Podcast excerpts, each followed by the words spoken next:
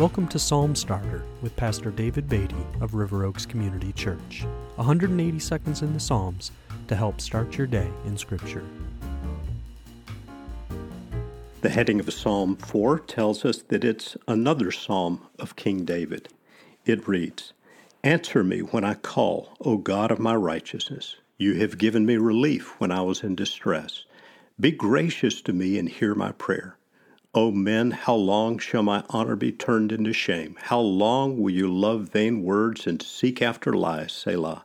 But know that the Lord has set apart the godly for himself. The Lord hears when I call to him. Be angry and do not sin. Ponder in your own hearts on your beds and be silent, Selah. Offer right sacrifices and put your trust in the Lord. There are many who say, 'Who will show us some good?' Lift up the light of your face upon us, O Lord.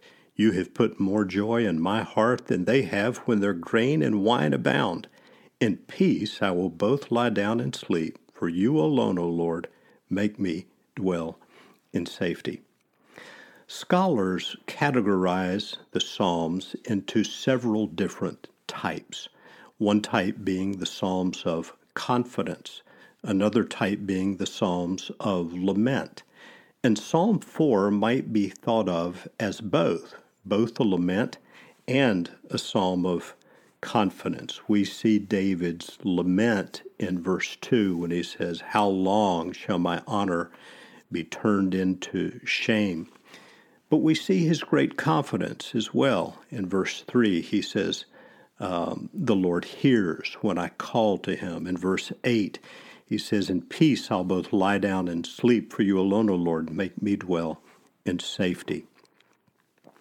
I'd like to especially focus, however, on verse 3, which begins, "But know that the Lord has set apart the godly for himself."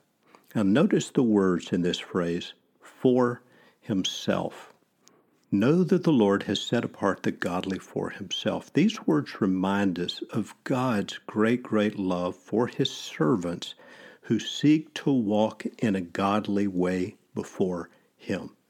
And King David, in the midst of whatever trial he was facing at this point in his life, is reminding himself and reminding us of God's great love for his servants who seek to walk in a godly way before him.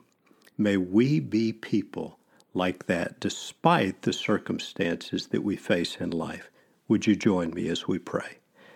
Father, we come in the name of Jesus Christ, and I pray today that you would provide much encouragement to your servants in the challenges that they may be facing, and you would remind us of the great blessing and joy of walking closely with you in a godly way. Would you help us to do that, we ask, in your great name?